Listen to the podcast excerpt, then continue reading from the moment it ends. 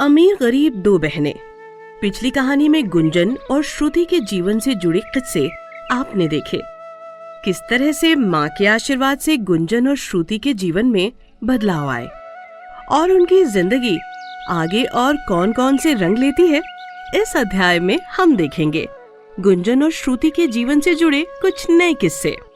अमीर गरीब दोनों बहनें, गुंजन और श्रुति के जीवन की आगे की कहानी।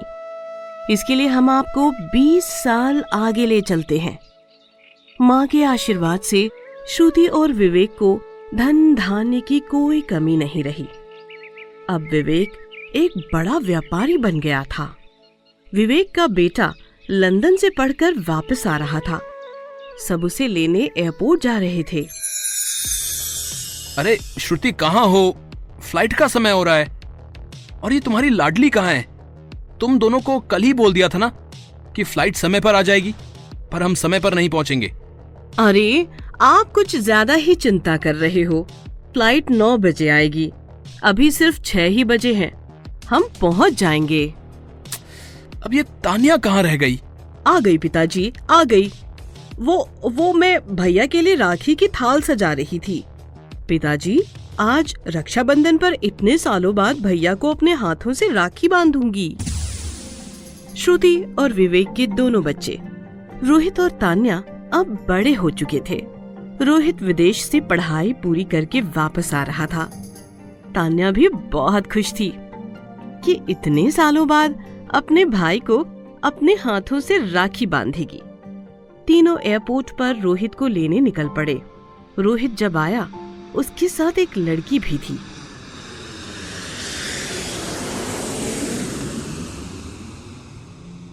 श्रुति विवेक से बोली अजी ये रोहित के साथ लड़की कौन है? पता नहीं आने तो दो पहले पता चल जाएगा। प्रणाम माँ प्रणाम पिताजी। खुश रहो बेटा। जीते रहो बेटा। आ, रोहित ये तुम्हारे साथ कौन है? माँ ये सुप्रिया है। लंदन में मेरे साथ ही पढ़ती थी। अब पढ़ाई पूरी हो चुकी है तो इंडिया घूमने के लिए मेरे साथ आई है।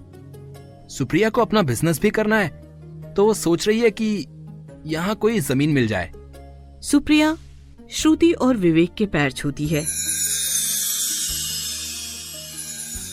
और फिर घर पहुँचने पर तान्या रोहित को राखी बांधते हुए कहती है, माँ, मोहन भैया अभी तक नहीं आए राखी बंधवाने। उन्हें पता है मैं अपने दोनों भाइयों को एक साथ ही राखी बांधूँगी।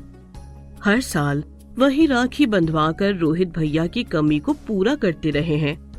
आज रोहित भैया भी है, पर मोहन भैया अभी तक कहाँ हैं? श्रुति की बड़ी बहन गुंजन का बेटा मोहन, जो कि एक कंपनी में नौकरी करता था। मोहन अपने पिता मनोज के पैसे और नाम का कभी फ़ायदा नहीं उठाता था। मोहन खुद एक कंपनी में नौकरी करके पैसे कमाता था। उसकी ये आदत सबको पसंद थी। तान्या मोहन का नाम ले ही रही होती है। मोहन आ जाता है और कहता है। ऐसा कैसे हो सकता है? आज के दिन अपनी बहन से राखी बंधवाने में देर हो जाए। चल जल्दी से राखी बाँध दे। मोहन और रोहित गले मिलते हैं और एक साथ राखी बंधवाते हैं। रोहित मोहन को सुप्रिया से मिलवाता है। मोहन सुप्रिया को बताता है कि जिस कंपनी में वो नौकरी करता है, वो वहाँ बात करेगा। सुप्रिया को सस्ते और टिकाऊ दामों पर ज़मीन मिल जाएगी। सुप्रिया को भी मोहन से मिलकर बहुत खुशी होती है। सुप्रिया और मोहन बातें करते हुए हंसने लगते हैं। ये देखकर रोहित के मन में थोड़ी ईर्ष्या की भावना पैदा होती है। सुप्रिया को अगले दिन अपने ऑफ़िस ले जाने के लिए आता है। हेलो सुप्रिया। तुम तैयार हो ना? मैंने ऑफ़िस में बात कर ली है। एक दो ज़मीन नज़र में है। हाँ मैं तैयार हूँ। बस तुम्हारा ही इंतज़ार कर रही थी। सुप्रिया और मोहन दोनों चले जाते हैं।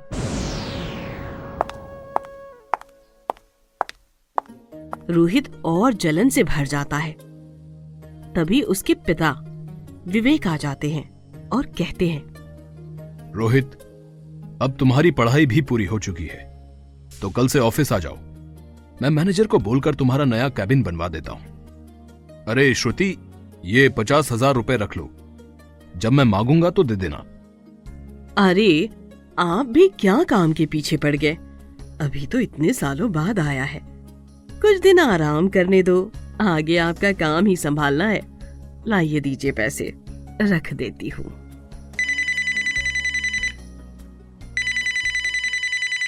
तभी रोहित का फ़ोन बज जाता है। वो दूसरे कमरे में किसी से फ़ोन पर बात करने चला जाता है। भाई, माल चाहिए। वो भी मेरे मुताबिक। हाँ हाँ मैं पैसे दे दूँगा। एक हफ़्ता रुको। रोहित कमरे से बाहर आता है। उसकी माँ श्रुति अलमारी में पैसे रख रही होती है। वो अपनी माँ से बोलता है कि उसे कुछ पैसों की ज़रूरत है। करीब पचास हज़ार रुपए चाहिए। श्रुति बिना कोई सवाल किए रोहित को वो पचास हज़ार रुपए दे देती है, जो वो अलमारी में रखने वाली थी। रोहित वो पैसा लेकर वहाँ से चला जाता है। तभी सुप्रिया और मोहन आ जाते हैं। मोहन रोहित से पूछता है कि, इतनी जल्दी में कहाँ जा रहे हो? पर रोहित कुछ भी जवाब दिए बिना ही चला जाता है। मोहन और सुप्रिया अच्छे दोस्त बन गए थे। धीरे धीरे मोहन और सुप्रिया में प्यार होने लगा था। मोहन सुप्रिया को अपनी माँ गुंजन और पिता मनोज से मिलवाने ले जाता है। ये देखकर कि सुप्रिया और मोहन की नजदीकियाँ बढ़ती ही जा रही हैं, रोहित गुस्से में आग बबूला हो गया। एक दिन रोहित जब फ़ोन पर किसी से बात कर रहा था। हाँ भाई मैं पैसों का इंतज़ाम कर रहा हूँ। एक दो दिन तक मैं आपको माल के पूरे पैसे दे दूँगा। पर माल मुझे पूरा चाहिए। मैं थोड़ी देर में तुम्हारे पास पहुँच रहा हूँ। रोहित को बात करते देख सुप्रिया सुन लेती है। वो रोहित से पूछती है कि ये कौन से माल की बात हो रही है। रोहित सुप्रिया की बात का कोई जवाब नहीं देता और वहाँ से चला जाता है। रोहित सीधा वहीं जाता है, जहाँ वो फ़ोन पर बात कर रहा होता है। कुछ गुंडे वहाँ बैठे होते हैं। रोहित उनसे बात करता है। माल के पैसे तुम्हें मिल जाएँगे, पर तुम्हें मेरा एक काम और करना है। इसके मैं तुम्हें दुगने पैसे दूँगा। इस फ़ोटो को ध्यान से देख लो। तुम्हें इसकी पिटाई करनी है। पर आराम से, इसे जान का कोई नुकसान ना हो। बस अक्ल सीधी हो जाए। इसको धमकी देनी है कि यह लड़का सुप्रिया से दूर रहे। और उसके आसपास भी नज़र आया तो जान से जाएगा। बस इतना काम करना है। तुम्हें इस काम के पैसे मिल जाएँगे। लेकिन काम होने के बाद। रोहित वहाँ से चला गया। गुंडे मोहन की तलाश में निकल गए। मोहन शाम के वक्त ऑफ़िस से बाहर निकला तो रास्ते में उन गुंडों ने मोहन को मारना पीटना शुरू कर दिया।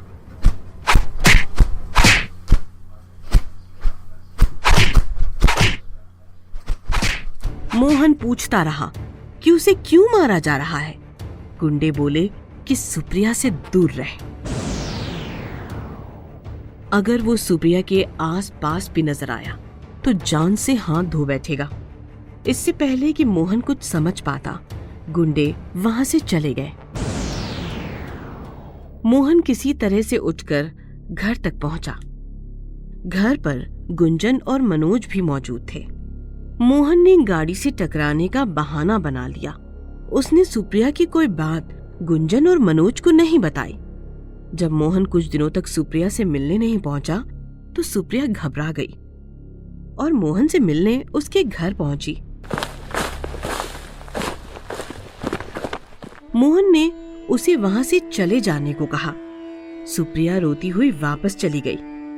जब सुप्रिया रोती हुई वापस आई, रोहित समझ गया कि उसकी चाल कामयाब हो गई है।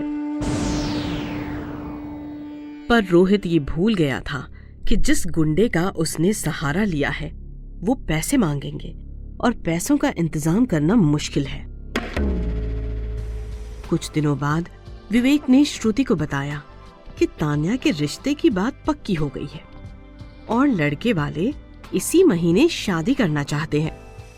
तो रोहित बैंक से सारे जेवर निकाल लाएगा। तुम साथ चली जाना। श्रुति और रोहित बैंक से जेवर निकालकर जब घर की ओर आते हैं, तभी वो गुंडे, जिन्हें रोहित ने पैसे देने थे, पकड़ लेते हैं और अपने अड्डे पर ले जाते हैं।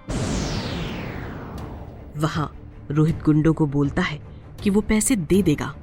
उन दोनों को छोड़ दो, पर गुंडे रोहित और उसकी माँ श्रुति को पकड़ कर रखते हैं। श्रुति रोहित से पूछती है कि ये लोग कौन से पैसे मांग रहे हैं?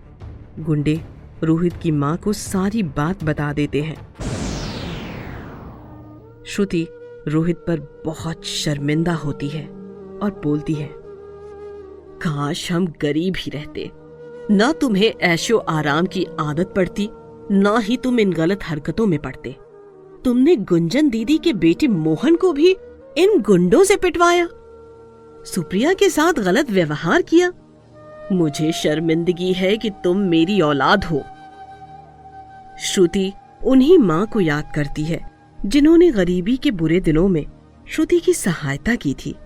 जैसे ही श्रुति उनसे प्रार्थना करती है, तभी मोहन, सुप्रिया और विवेक पुलिस को लेकर वहाँ आ जाते हैं। पुलिस उन गुंडों को पकड़ लेती है। श्रुति विवेक से पूछती है, आप लोग कैसे पहुँचे यहाँ तक? सुप्रिया ही मुझे और मोहन को यहाँ तक लाई है। मोहन ने सुप्रिया को बता दिया था कि गुंडों ने मोहन को सुप्रिया से दूर रहने की धमकी दी है। इसने तुम्हारा पीछा किया और फिर हमें फ़ोन किया। अपनी जान पर खेलकर सुप्रिया और मोहन तुम्हें बचाने आए। पुलिस को भी इन्होंने ही फ़ोन किया। ये सब सुनकर रोहित की आँखों में शर्म थी। वो बहुत शर्मिंदगी महसूस कर रहा था। उसने मोहन से माफ़ी मांगी और मोहन ने उसे गले से लगा लिया। सुप्रिया ने भी रोहित को माफ़ कर दिया। श्रुति ने मन से उन माँ को धन्यवाद किया। कुछ दिनों बाद तान्या की शादी धूमधाम से की गई। मोहन ने भी सुप्रिया से जीवन भर साथ निभाने का वादा किया। गुंजन और मनोज ने भी सुप्रिया को अपनी बहू मान लिया। रोहित अब अपने पिता के साथ ऑफ़िस जाने लगा। श्रुति और विवेक दोनों ही अब रोहित को सही रास्ता मिलने पर खुश थे। दोनों परिवार फिर से संपूर्ण हो गए थे।